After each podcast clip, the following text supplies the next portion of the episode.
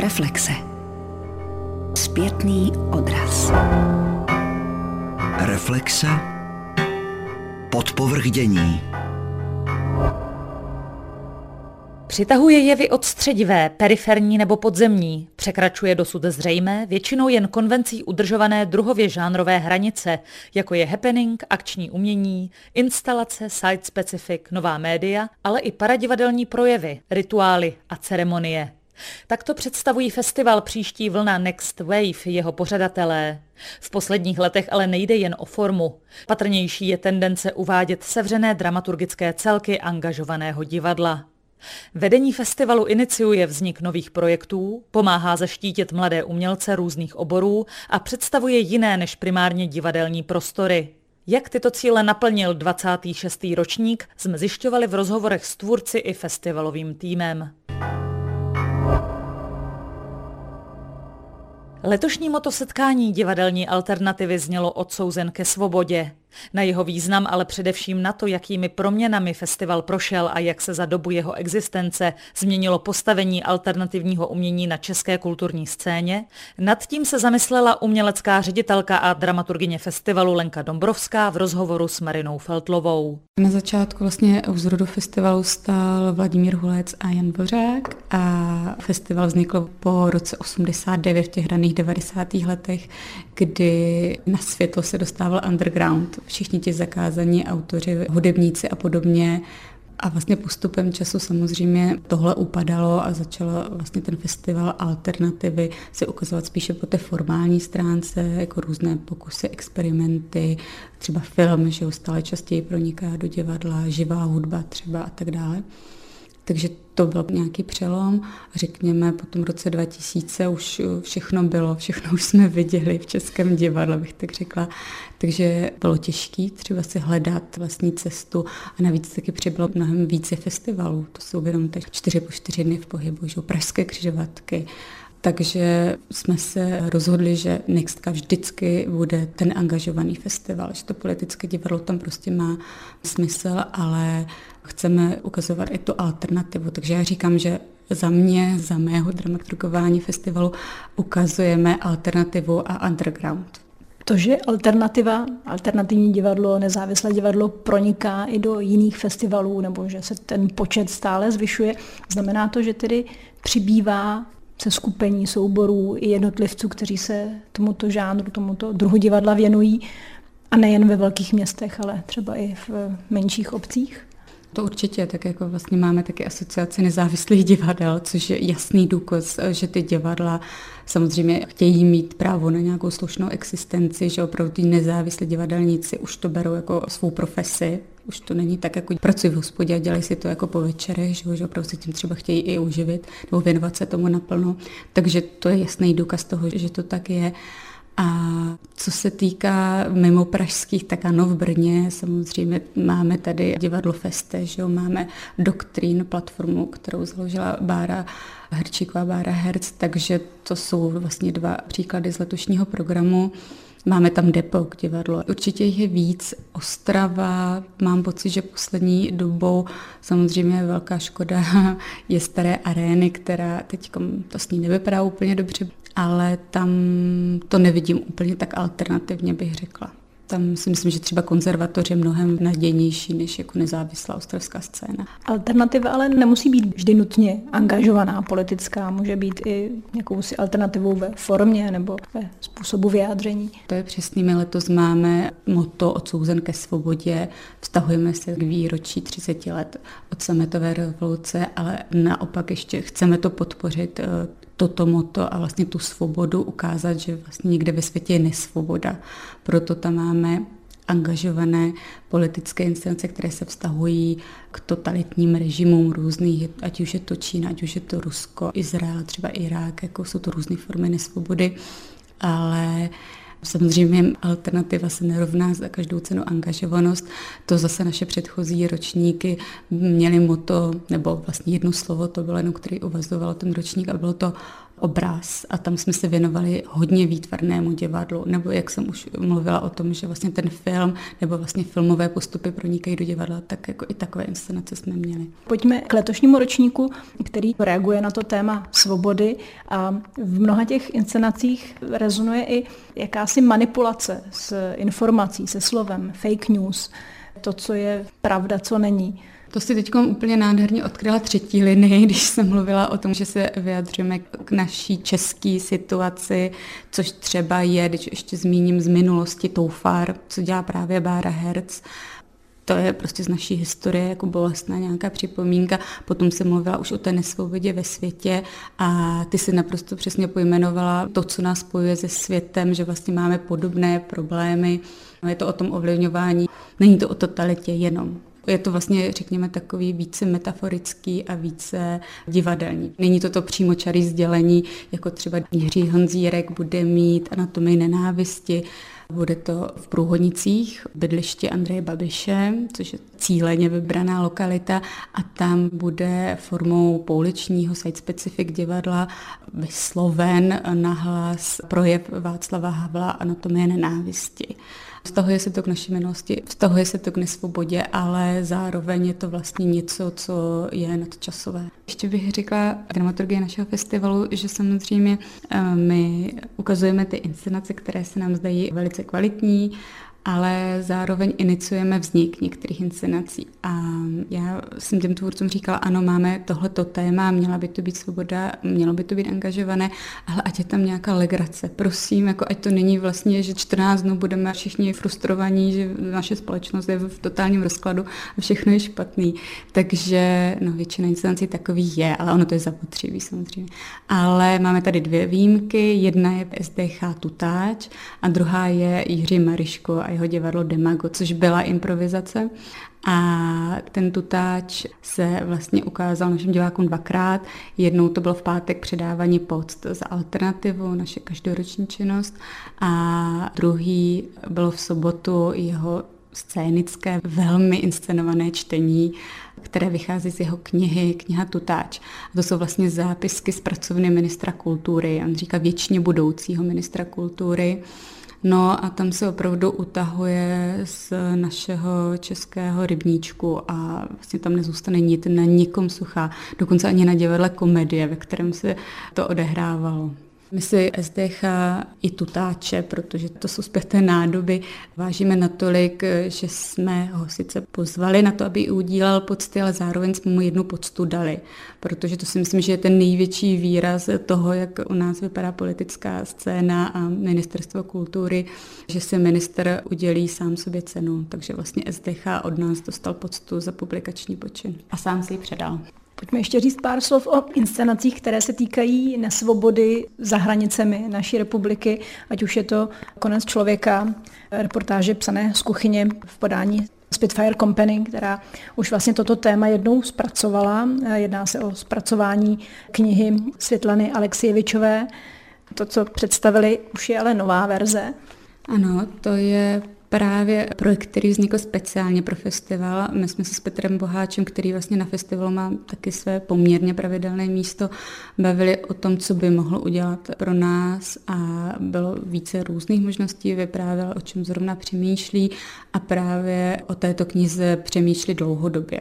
Je to tak, rozhodl se, že opět vlastně ji zkusí zpracovat jinak. Chtěli jsme komornější verzi, což se podařilo. Je to opravdu malá inscenace pro 20 diváků a pro dva herce. Doufám, že se to ještě někdy bude hrát, že sice jako opravdu ty inscenace vznikají pro náš festival, neznamená to, že s koncem festivalu mají umřít. Že? Jsme jenom rádi, když se to podaří třeba ve stejném prostoru nebo v jiném prostoru nadále hrát. Takže ano, to je bytostné téma Petra a když skončí tato verze konce člověka, tak určitě přijde ještě třetí a čtvrté. Úplně jinou formou na tu nesvobodu v zahraničí reaguje Jan Motal svojí koláží stavitelé písků? To je pravda, protože když jsem vlastně Honzovi zase nabízela, aby něco udělal speciálně pro festival, tak vlastně on se trošku ohradil, že je spíše filmář než divadelník což mi přišlo vlastně jako výhoda, že opět na té Nextce, která vlastně má podtitul dokonce setkání, že jo, divadelní, hudební, taneční, literární, výtvarné a jiné alternativy, že jsme nikdy nechtěli, aby to byl čistě divadelní festival. Takže vlastně to, že vznikne více filmový a méně divadelní projekt, mi vyhovuje. A je to, řekněme, filmový esej s živou hudbou Tomáše Vtípila, dalšího našeho oceněného podstou, kterého si velmi vážím což je skvělá syntéza tahle spolupráce. Odehrává se to ale v divadelním prostředí, což tomu právě dodává rys ještě jiný, takže je to takové, my říkáme divadlo bez herců. Už se rodí téma pro příští Nextku po odsouzení ke svobodě co přijde? Musím říct, že téma úplně ne, ale mám nějaké obrysy, taky se musí psát granty. Ale ty obrysy jsou takové, že my jsme vlastně poslední dva roky zakotvili v divadle komedie, vždycky tam ten víkend s udílením poct, využíváme všechny prostory, což je skvělé, že tam jsou foaje, jsou tam šatny herecký, který můžeme využívat balkon a tak dále, že ten velký prostor nám vyhovuje. Jenomže příští rok asi tam bude ještě probíhat v září rekonstrukce, takže velmi pravděpodobný, že o tenhle prostor přijdeme, což chci brát jako výhodu. Chci, aby Nextka byla nadále angažovaná Sice jsme měli nějaké odmlky, ale prostě uvědomuji si stále častěji, že zaprvé to angažované umění je třeba a Nextka je dobrá platforma pro to. Takže když nemáte prostor a chcete dělat angažované umění, tak vlastně nejlepší je to dělat na ulicích nebo v dopravních prostředcích, nebo úplně na netypických místech, kde oslovíte i ty, kteří do divadla vlastně nejdou. Takže tohle bych tak slíbila pro příští rok. Důkazem, že festival iniciuje i vznik nových projektů a inscenací, bylo i letošní zahajovací představení. Inscenace s názvem Tumor karcinogenní romance je audiovizuální fyzickou site Specific Performancí, která vzešla ze spolupráce mezinárodního souboru TIC s A studiem Rubín a studiem Alta. První uvedení bylo v syrových prostorách Pražské invalidovny. Podrobnosti zjišťovala Marina Feltlová. Umělecká skupina TIC vznikla roku 2012 v Norsku. Vůdčí osobností tohoto združení je Nela Kornetová, která společně s dalšími performery vytváří představení na pomezí pohybových a audiovizuálních forem. Inscenace Tumor vznikla ve spolupráci s dramaturgyní a studia Rubín Degmar Radovou, která je autorkou scénáře. Režisérka a performerka Nela Kornetová s ní spolupracovala už před léty a nyní společně hledali nové téma, které by pro obě bylo stěžejní. Obě dvě nás zajímá rakovina tím, že obě dvě z našich rodin máme osobní zkušenost tady s tímhle tématem a Vlastně jsme uvažovali nad tím, že o tom se nemluví a jak bychom to měli jako pojmout a na začátku jsme vycházeli vlastně z nějakého tvrzení, že každá doba má svou nemoc a my pokládáme rakovinu za nemoc dnešní doby. A co to teda vypovídá o té naší společnosti nebo době? Jaké různé fenomény by mohly jako připomínat rakovinu nebo prostě tu nemoc? Nicméně já Nerada dělám představení, které jsou jenom temné, že vždycky je třeba najít nějaký twist, jak takové závažné téma prostě pojmout, takže jsme hledali klíč k tomu, jak mluvit o nemoci nebo rakovině jinak než z lékařského pohledu a také jinak než jenom depresivně. A skrz to, jak jsme prostě hledali a měli jsme rezidenci v Budapešti, tak jsme při nějakém výzkumu přišli na to, že jedna ze strategií, jak by se teoreticky, teďka dělám ve vzduchu úvozovky, mohl člověk zbavit své nemoci, je to z psychosomatického hlediska, že ji začne mít rád nebo ji přijme nějak za svou. A to bylo právě to, aha, a máme tady klíč, uděláme z toho tady romanci, příběh o lásce mezi hostitelem a jeho nemocí. Podtitul vaší inscenace je Karcinogenní romance. Mm-hmm. Romance, jak známo, většinou pojednává o lásce.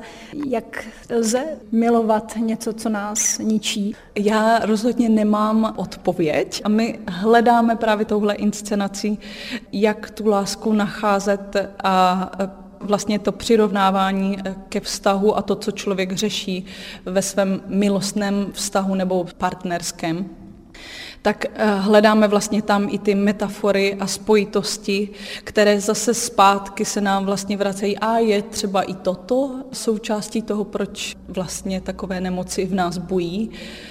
A rozhodně teda nevím, jestli je to možné, ale my se o to snažíme nebo hledáme způsob, jak by to mohlo být možné.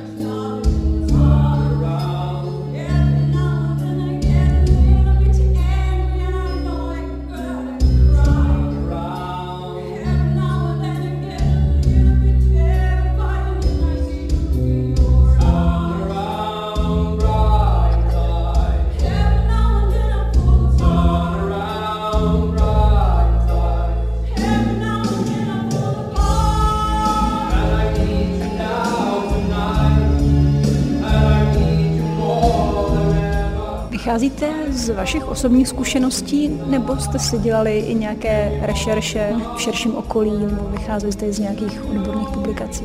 Vycházíme jak z osobních zkušeností, tak dáda, která psala ten text, tak přišla od tatínka a já v rodině vlastně všichni dědečkové, které jsem měla, odešli tímto způsobem, anebo babičky vlastně také bojovali nebo i bojují s takovouto nemocí. Takže máme tam tu rovinu osobní. Ale na úplný počátku, ještě předtím, než jsme vlastně začali psát text, nebo Dáda na něm začala pracovat, tak jsme se sešli ještě s lidma, kteří bojovali proti rakovině sami z osobního hlediska. A obzvláště s jednou Eliškou jsme se jako právě do detailů bavili o tom, jak člověk prožívá setkání s takovou nemocí.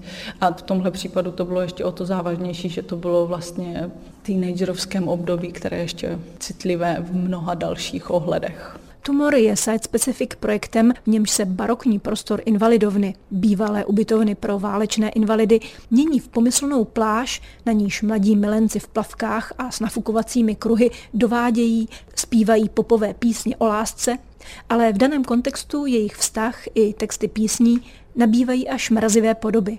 Jazyk TIC té mojí skupiny je vždycky hodně vizuální, tělo je ve středobodu, takže to pracuje hodně fyzicky, herci nejsou jenom mluvící hlavy. A rozhodně jako součástí našeho jazyka je poetika a humor. Pracujeme vizuálně hodně se světlem a máme tam právě takové téma pláží a romantických dovolených Vizuálně se snažíme jít vlastně od té temnoty toho tématu jako takového co nejdále, aby jsme právě dokázali o tom, co nás tíží, mluvit s nějakou lehkostí. Inscenace Tumor vznikla ve dvou verzích. V česko-anglické, kde spolu s Nelou Kornetovou vystupuje norský performer Gregers Kroxlajven a v československé zase tanečník a choreograf Jaro Viňarský.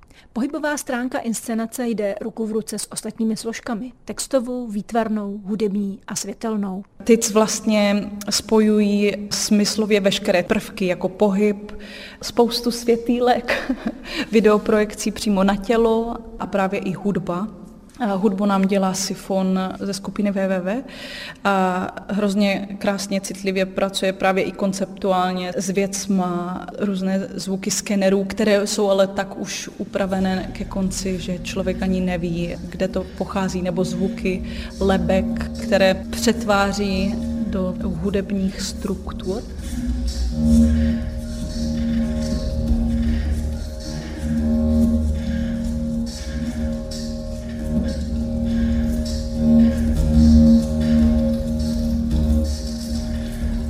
Všechny tyhle složky se snažíme víceméně rovnoměrně propojovat a vytvořit z toho nějaký novocelek, který vypráví o našem tématu nebo o tom, co jsme se prostě rozhodli zrovna zkoumat. Všechny složky jsou stejně důležité. Není to prostě diktát jedné složky. Tolik tedy režisérka a performerka Nela Kornetová o site specific inscenaci Tumor karcinogenní romance.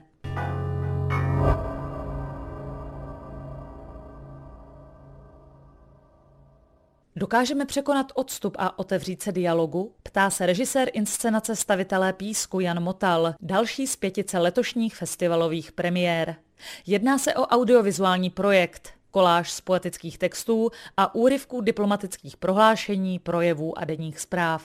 Listy bez stromů bloudit musí. Krev bez těla se k živlům nevrátí. Vyschne na každé cestě. A všechna slova musí být odstavena od úst a najít si pro sebe nová. Jan Motel se dlouhodobě zabývá dialogem umění. Ostatně publikace pod tímto názvem byla oceněna jako publikační počin roku na Next Wave 2017 a vlastně ten dialog uměním se promítá i do projektu Stavitelé písku, což je umělecká koláž útržků z poezie arabské, hebrejské, perské v konfrontaci s úplně nepoetickými texty.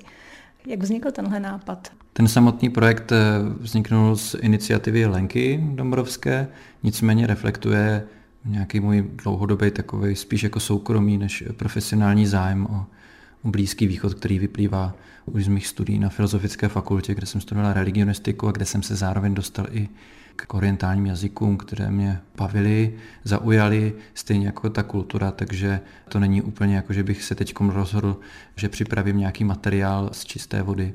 Jak jsi vybíral ty texty? Co bylo klíčem vůbec k výběru, ať už té poezie nebo těch eh, diplomatických projevů a korespondence?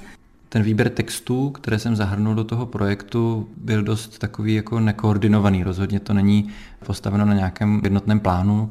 Já jsem věděl to, že chci, aby veškerá ta poezie, kterou tam budu uplatňovat, eh, nějakým způsobem kontrastovala s těmi dokumenty, novinovými zprávami a projevy, aby byla nějakou soukromou osobní zkušeností o tom, eh, řekněme, 20. století v oblasti Blízkého nebo Středního východu.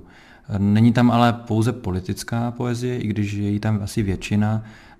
Jsou tam i básně nebo části básní, které vlastně s politikou nemají vůbec nic společného, ale pro mě nějak promlouvali o zkušenosti člověka, který se nachází třeba bezdomová nebo je na útěku nebo něco podobného. Takže eh, hledal jsem spíš intuitivně, hledal jsem spíš eh, na základě toho, co mě už dříve zaujalo, ale snažil jsem se najít vždycky takovou poezii, takové verše, které budou nějakým způsobem komunikovat s těmi dokumenty a s tou oficiální korespondencí, která tam je taky. To, toto spojení nesourodých nebo velmi rozdílných textů, stylem i obsahem, co vypovídá o našem světě. Jak když jsem to připravoval, tak úplně v první eh, verzi jsem měl takovou poznámku, která byla v takové jako anotaci nebo námětu, a to bylo, že je to vlastně o pískovišti Evropy že ten střední východ pro mě je pískoviště. Za prvé ten písek je takový jako dominantní živel samozřejmě v té oblasti, ale zároveň na pískovišti se scházejí ty děcka i s těmi rodiči a plácají si tam ty bábovičky, pak se rozšlapávají. To je vlastně takový jako humorný. Jo. No to zase tak humorné není to, co se tam děje, nebo to, co se vůbec naším světem děje, je legrace jenom do jisté míry. Každopádně já jsem věděl, že jedna z důležitých věcí pro mě je, že nechci vytahovat jeden příběh jednoho národa, jednu zkušenost, jednu historii, nebo třeba jednoho diktátora nebo nějakého západního politika, který na to měl vliv. Takže první můj záměr bylo dát to všechno na jednu rovinu vzít eh, věci, které se týkají izraelsko-palestinských vztahů, úplné historie, to znamená britské mandátní zprávy v určité části té oblasti, ale taky je tam poměrně velký prostor věnovaný Iránu, protože tam je významný ten motiv té ropy a intervencí západu, ať už britského nebo Spojených států amerických. No a pak je tam velké téma syrské války a uprchlíků, i když to je samozřejmě spíš to, že se nás to týká teď a tady, takže ono to směřuje k tomu, co je nám nejbližší, ale rozhodně to neznamená, že bych opomíjel eh, jiné osudy, které jsou podobné, ale právě jsou to všechno věci postavené na stejnou rovinu, dokonce ty básně jsou tam anonymizované, to znamená, ten posluchač nebo divák se dozví ty autory jedině z programu, nedozví si je v tu chvíli a tím vlastně chci setřít ty hranice mezi těmi etniky, mezi částmi dějin a konec konců nakonec i mezi tou Evropou a tím, jak se dřív říkal, Orientem. A tedy vlastně potvrdit citát, který máš na svých webových stránkách, že umění spojuje. No, to slovo dialog uměním, jestli tady vytvářím nějaký dialog mezi třeba lidmi a tématy, které se nikdy nesetkali, tak to vytvářím ale to se domnívám, že asi není v umění nic nového, to dělá jaký autor. Tím mým cílem spíš je, aby ten divák, který se na to bude podívat, který bude účasten toho zážitku na půl divadelního, na půl asi spíš přesahujícího do nějaké filmové tvorby, tak eh, aby eh, překonal nějaké hranice sám v sobě, třeba sympatie k nějakým oblastem. A třeba ta část, kdy se tam věnuju otázce izraelského státu nebo židovské emigrace do Palestiny, může být pro mnoho lidí třeba i lehce kontroverzní. Není to samoučelné, mým cílem je právě podívat se na to z mnoha různých úhlů pohledu a zkusit pochopit, že ta oběť, ať už je to oběť války nebo nějakého autoritativního režimu, je v posledku vždycky člověk stejný jako my. Pojďme ještě popsat posluchačům tu formu. Já nejsem divadelník, sice jsem v některých fázích svého života eh, divadlo dělal, ale nerad o tom mluvím, protože si divadelníku vážím. A takže to, co jsem dělal, nebudu říkat, že to bylo úplně divadlo, ale já jsem vždycky točil filmy, mám vlastně vystudovanou scenaristiku eh, filmovou nebo televizní. Takže pro mě je nejbližší vyjadřovat se auditivně nebo vizuálně, audiovizuálně, ať je to film nebo je to třeba rozhlas. Tak jsem si zvolil tady to médium jako, jako také jádro celého toho projektu. Nicméně je to na scéně, ti diváci sedí na balkóně, nikoli v hledišti a celý ten prostor pracuje takže přesahuje samotné to médium, je tam živá hudba Tomáše Vtípila. Na začátku je i připraveno nějaké překvapení pro ty diváky, které jak souvisí s tou historií, o níž se v tom projektu mluví. Takže se snažím využívat ten divadelní prostor jako maximálně, nicméně není tam ta klasická herecká akce, na kterou jsou asi diváci zvyklí. Formou poměrně konvenční, ale co do obsahu angažované divadlo přivezl na Pražský festival příští vlna Next Wave soubor Prešovské národné divadlo. Což není, jak by se na první pohled mohlo zdát, státem, ani regionem, ani městem zřizované divadlo, ale nezávislý profesionální soubor, který vznikl v roce 2013 v Prešově. Koncept byl uměleckou vizí dramatičky Michály Zakuťanské a režisérky Julie Rázusové. Prešovské národné divadlo vytváří prostor pro svobodnou tvorbu umělců, kteří pocházejí z východního Slovenska nebo jsou s Prešovem spjati. Inscenují zde projekty, které mají společenská, generační a sociologická témata. Taková v sobě pojímá i inscenace Moral Insanity, autorské monodrama Petra Brajerčíka, které vzniklo v režii Julie Rázusové na motivy románu Umberta Eka Pražských hřbitov. V knize autor pojednává o cestě ke vzniku podvodného dokumentu, antisemického falza Protokol sionských mudrců, který sloužil jako záminka a zdůvodnění antisemitismu na počátku 20. století. Němec žije v stave ustavičného, zažívacího, žalúdočného napätia spôsobeného tým, že sa bez miery nalieva pivo a nadžáva tými svojimi bravcovými klobásami. Odborníci mluví o románu Umberta Eka Pražských hřbitov jako o velkém díle o velké nenávisti. A vy na jevišti přivádíte skutečně velmi nenávistného člověka, v tomto případě nenávistného Slováka. Kdy přišla z vaší strany tato motivace, nebo spíše poput k tomu, inspirovat se touto knihou a zhmotnit ji na jevišti? Najskôr bola moja nejaká potreba profesná, herecká. Mal som pocit, že by som mal urobiť monodrámu, kvôli tomu, aby som sa niekam posunul. Ja vedel som, že by som to chcel s Julkou Rázusovou, režisérkou tohto predstavenia. Ona je veľmi náročná aj na seba, aj na herca a ja sa tak e, zvláštne sadisticky vrhám do nekomfortných situácií. Tento román mi významne zasiahol do života môjho, aj tou svojou aktuálnosťou, tým, že vlastne tie konšpiračné teórie a pamflety a falošné správy, že to nie je fenomén súčasnej doby, ale že to vlastne funguje už roky, tak som si vlastne povedal, že je to tak nadčasové, že mohli by sme to urobiť. Julka si to prečítala a uznala teda za vhodné, že áno, že poďme do toho. Když jste přistoupili k samotné dramatizaci nebo převádění toho románu do mododramatu, čím jste se řídili? Co pro vás bylo důležité z toho románu skutečně přenést vysloveně, které jeho části, která sdělení, které citace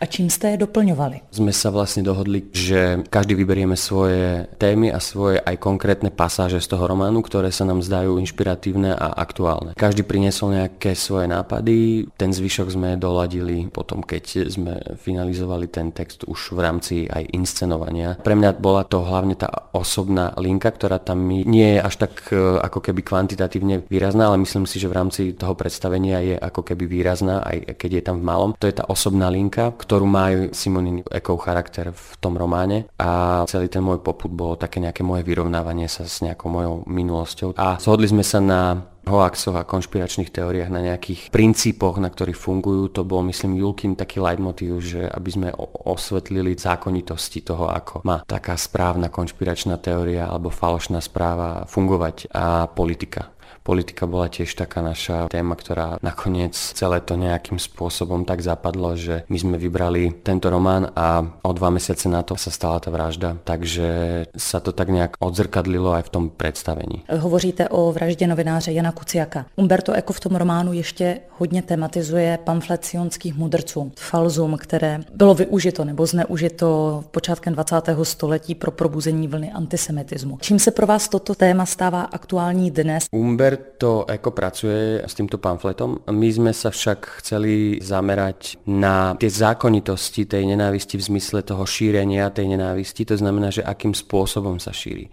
A preto sme sa rozhodli, respektíve Julka prišla s tým, že by sme to mohli viac tak zo všeobecniť, preto sme mnohokrát nahradzali slovo Židia výrazom oni a mnohokrát nám to zapadlo do situácií a už na základe toho sme budovali aj konkrétnu situáciu priamo pri inscenovaní. Pretože už len za môjho života na Slovensku politici vyhrali voľby s nenávisnou politikou, preto sme to chceli trošku viac zovšeobecniť, lebo tie princípy sú rovnaké, mení sa iba ten pojem kto. Vy postavu velmi, jak už jsem říkala, nenávistného a ve své podstatě i agresivního manipulátora. Jak na to reaguje publikum? Zda reaguje různě v různých částech třeba Slovenska? Reakcie divákov sú rôzne, závisí od eh, prostredia. Hral som to aj o polnoci na festivale v prírode a hral som to aj o polnoci na divadelnom festivale. A boli to naozaj také reakcie, že sa skoro 3 čtvrte hodinu všetci smiali veľmi. Je to tak vybudované, že je to aj vtipné, ale sú zase aj predstavenia, kde diváci reagujú veľmi, veľmi tak s odstupom. Je to naozaj rôzne. V dnešní době, kdy je situace ve společnosti vyhrocená, kdy je společnost rozdělená, sice už to zní trošku jako kliše, ale pořád je to fakt. Myslíte si, že může tato inscenace provokovat? Myslím si, že je rozdiel rozdiel veľký, čo sa publika týka v Čechách a na Slovensku. Jednak je aj rozdiel určite medzi Prahou a medzi ostatnými regiónmi. To isté je aj na Slovensku, čo sa týka Bratislavy. Čo sa týka tej provokatívnosti, slovenská spoločnosť je o mnoho konzervatívnejšia ako česká a myslím si, že táto inscenácia je provokatívna, pretože dostávam otázky, že či sa nebojím, že niekto vlastne sa stotožní s tým charakterom a bude to nejakým spôsobom zdieľať priamo na predstavenie a tak ďalej. Čiže myslím si, že je provokatívna. Ja som častokrát, keď sme inscenovali tie veci, bol taký, že, ú, že toto možno už bude veľa, ale v podstate tá sila je v tom príklade toho človeka, toho zlého člověka, kam to až může zájsť. Tuto postavu zasazujete jako strašáka do zelí, doslova. Máte takové malé vymezené políčko na tom jevišti. Je to výtvarně velmi působivé na to, jak malý komorní prostor to je. Jak jste se dopracovali tady k tomuto scenografickému pojetí? Je to velmi zaujímavé, lebo ono v podstatě to je ako keby nápad na prvú, ale mnoho ľudí nám povedalo aj priamo našich kolegov, že sa tam totálne nečakania a invenčne s tým ako keby prvoplánovým nápadom pracuje. To je také dobré, že vyzerá to tak ako keby prvoplánovo, ale tá koncepcia, to využitie a to je Julkin princíp práce, neustále prekvapovať diváka. A to môže dať hercovi naozaj úplne iný pohľad na tvorbu. Dá sa prekvapovať aj inými prostriedkami ako klasickými dramatickými. Uzavřel rozhovor o inscenaci Moral Insanity herec Petr Brajerčík. Festival příští vlna Next Wave jako platforma pro prezentaci českého divadelního okraje. Co taková platforma pro české divadlo znamená dnes? Má ještě čím překvapovat a inspirovat? To jsou otázky pro divadelního publicistu Dominika Melichara, šéf-redaktora festivalového zpravodaje Tsunami. Už s ohledem na ten letošní rok, kdy Tsunami vlastně vznikat původně ani neměla, protože celý festivalový tým se tak různě zajímavě proměňuje, přibývá práce a tak dál, bylo času na toto dělat.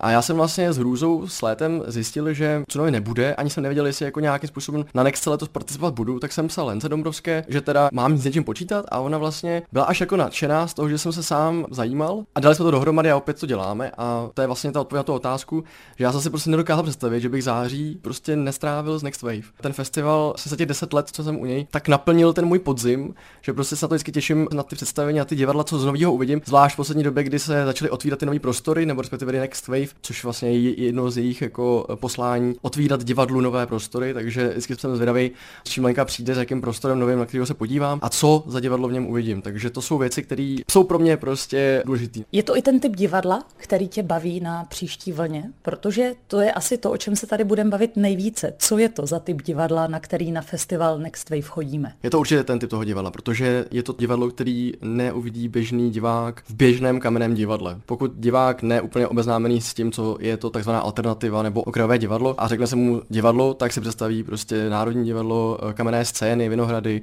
to, co zahrnuje Next Wave do sebe, co označuje za tu alternativu a za to okrajové divadlo, to jsou projekty a soubory, které různě proplouvají tím divadelním světem, dost často nemají vlastní scénu nebo vlastní nějaký zázemí. Jsou to většinou parta lidí, kteří se dali pro ten který projekt dohromady. Většinou pak samozřejmě tyhle projekty, když se vzniknou náhodou pro Next Wave, tak často se stane, že pak pokračují dál v té tvorbě a už se třeba nějakým způsobem etablují. Tohle je na tom kouzelné, že vlastně ten pojem divadlo, takový lehce archaický, může sobě zahrnovat opravdu neuvěřitelně obrovský pole možností, obrovský pole lidí a projektů, které prostě bych třeba pod divadlem před těmi deseti lety absolutně nečekal a vůbec mě nenapadlo něco takového může existovat. Vzpomeneš si, co bylo toto první, co tě zaujalo na programu festivalu Příští vlna Next Wave a za čím tam chodíš více dnes? Zda se proměňují i tvoje nároky na dramaturgii festivalu? Bylo to představení, který do dneška mám v hlavě a to bylo tenkrát eh, v budově Pankrátské věznice, kde Spitfire Company s Jiřím Suzanským dělali představení o Mladě Horáku a o tom, jaký v tomhle tom místě právě před 50 lety odsoudili k popravě. Pro mě bylo naprosto šokující, že může divadlo vůbec proběhnout u soudu a navíc přesně v místě, kde vlastně před 50 lety taky proběhlo divadlo, protože samozřejmě ty monster procesy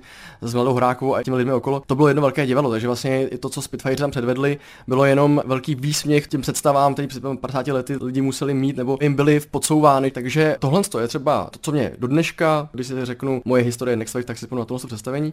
A jestli se proměnilo nějakým způsobem to, na co chodím momentálně, vlastně trochu souvisí i s tou dramaturgií festivalu, protože Lenka Dombrovská vytváří ten program, vymýšlí nová místa, nové soubory, projekty a lidi. To vlastně ovlivňuje i to, jako na co já, že si chodím. Vybírám si zejména jako takzvaný site specific místa. Byly to typicky nákladní nádraží Žižkov nebo přístav 18600. Prostě místa, které nejsou úplně spjatý vyloženě s divadlem. Možná tomu vlastně odpovídá i ten pankrátský soud.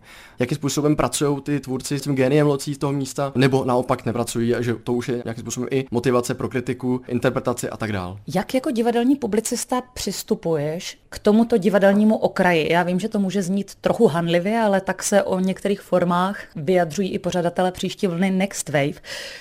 Přistupuje se k ním při hodnocení, popisování, recenzování jinak? Přistupuju, protože už tomu vlastně vede samotná tvorba těch lidí nebo toho místa. Dost často jsou to tvůrci, kteří třeba, jsou to třeba školení herci, jsou to třeba performeři, umělci z jiných oblastí a vlastně i to jejich představení třeba není tolik divadelní standardně v úvozovkách, samozřejmě ve stylu toho, co se třeba učí na damu, na jamu, to, co si právě představíme pod činohrou. Když o tom divadle píšu, tak eh, velmi často přistupuji právě k té syntéze toho prostoru. Dost často v tom velkou roli hraje akustika, obraz. Samozřejmě nejsou oddělitelné od toho současného divadla kamenného, ale v těch okrajových žánrech bych řekl, hrají trochu větší roli, takže to samozřejmě ovlivňuje i to psaní. Máš pocit, že tě ještě po deseti letech má co překvapovat v rámci příští vlny Next Wave, protože sama Lenka Dombrovská v rozhovoru prozradila, že už má pocit, že viděla všechno a že už nejde o to překvapovat, ale hledat ta důležitá sdělení, která se nás dnes můžou dotýkat. Myslím si, že jo. K tomu trochu směřují ty site-specific projekty. V rámci programu letošního festivalu je mimo jiné scénické čtení, řekl bych, z Havla v ulicích Průhonic, což má takovou jako analogii s tím, že právě v Průhonicích bydlí náš pan premiér a má tam jisté komplikace, různé soudy a podobně. Třeba tohle, to, jasně, můžeme se mluvit o angažovaném divadle, to divadlo dostává nový rozměr a totiž, že vstupuje do prostoru, který je mediálně nějakým způsobem zpracováván, velmi se o něm hovoří a různí lidé na to mají různé názory, jak na postavu pana premiéra, tak na jeho kauzy. To divadlo vstupem do toho prostředí pro mě nabývá nové dimenze. Když se mluví o divadelním okraji, často si to může někdo spojit i s s pojmem alternativa, což je velmi komplikovaný a pro někoho vágní, pro někoho naprosto abstraktní pojem, ale pro někoho provokativní. A teď se bavím možná o většinovém divákovi, který na Next Wave ani nezamíří. Tudíž pro koho je určený festival Příští vlna Next Wave z tvého pohledu? V jednom ohlédnutí za uplynulým ročníkem Next Wave, napsal jsem jich pár do divadelních novin, jsem psal o tom, že považuji Next Wave za subkulturu, s čím souvisí i to, že to nejsou pouze ti umělci, kteří tam vystupují, ale samozřejmě i lidi, kteří na ty umělce chodí. Za 10 let jsem s tím festivalem spolupracuju, jsem zjistil, že se pořád potkávám s víceméně těmiž lidmi, což je na jednu stranu skvělé, protože prostě se lidi vracejí. Skutečně to vypadá, že ten festival okolo sebe vytvořil něco jako subkulturu, nějakou vrstvu lidí. Na druhou stranu je to trochu skličující, nebo mohlo by to být trochu skličující, že vlastně se ta vrstva těch lidí nerozšiřuje, což ale dokážu posoudit. Možná, že jo, já jsem přece jenom trochu jiný pozici, protože ten festival nahlížím z pohledu člověka velmi zainteresovaného. Nicméně já pořád si myslím, že ten festival ve výsledku, aby to zní trochu jako kliše, jo, to je prostě pro každého. Bez vší ironie, každý člověk, který v sobě najde kousek nějaký ochoty sedět na kamenný dlažbě v nehostinných podmínkách, v zimě, v dešti, v prachu, nechat na sebe křičet, nechat na sebe proudit mraky světel a zvuků, někdy i kusy scénografie. Někdo, kdo prostě je ochoten odstoupit od představy divadla hodinu a půl, pak přestávka, chlebíček, víno a pak další hodina a pak jít domů, ale prostě trochu jiný druh divadla, ale s tím, že odchází, z mého pohledu odchází nabitější nebo mnohdy má hlavu plnou otázek, myšlenek, Aspoň teda já to tak mám. Nicméně myslím si, že už tou formou, tím, že prostě to divadlo často odmítá konvence, tak může být obohacující pro diváka, který třeba tu zkušenost vůbec nemá, i do jeho osobního života, do jeho práce, ať už je to cokoliv, humanitní, technický obor, cokoliv. Jak vnímáš postavení příští vlny v kontextu současných českých divadelních festivalů, kterých za posledních pět let skutečně přibylo? Těch festivalů je skutečně hodně. Nexka vlastně vznikla v roce 94 v době, kdy už tady byl tanec Praha a těsně předtím nevznikly 4 plus 4 dny v pohybu, což jsou v zásadě takový typově, bych řekl, podobný festival, a těch samozřejmě momentálně jako ještě rostou. Já si myslím, že její postavení je trochu historický. Letos je to 26. ročník, což je poměrně dost už. Pořád je tam snaha i těch posledních 5-6 let, co už odešli Jan Dvořák i Vladimír Hulec a pořád si myslím, že ta kontinuita toho, co tyto dva založili a v čem Lenka pokračuje, pokračuje. Tohle oproti těm ostatním festivalům, které mají třeba tu kratší historii, je určitě výhodou, ale není to jenom tou historií, je to určitě i tím člověkem ve vedení toho festivalu. Ať už to byl Vladimír Hulec jako kurátor, nebo teďka Lenka Dobrovská jako kurátor, jsou to vždycky výrazné divadelní osobnosti s velkým přesahem a s velkou znalostí divadla všech forem, nejenom toho alternativního. Nextka vlastně se snaží o ten přesah. Do toho programu patří celá řada hudebních vystoupení, hudebních performancí, vizuálních, výtvarných projektů, literatury, poezie a podobně. A mnohdy v jednom představení se všechny tyhle složky dají dohromady a vzniká prostě explozivní záležitost. Tolik divadelní publicista Dominik Melichár na konto divadelního okraje a alternativy v kontextu festivalu Příští vlna Next Wave. 26. ročník končí 28. září.